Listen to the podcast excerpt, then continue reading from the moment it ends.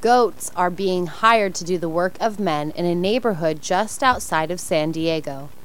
The fires that occurred in Hillboro four years ago destroyed 30 homes, most of which have been rebuilt.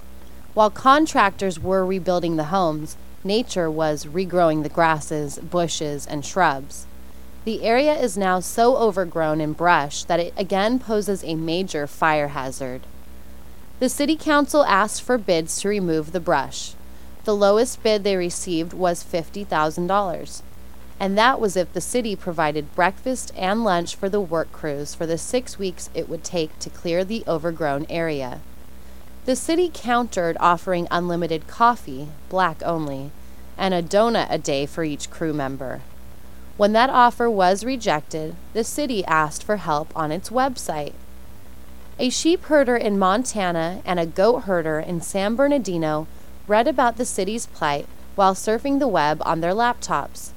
They both offered to do the job for $25,000. The council chose the goat herder because he lived closer.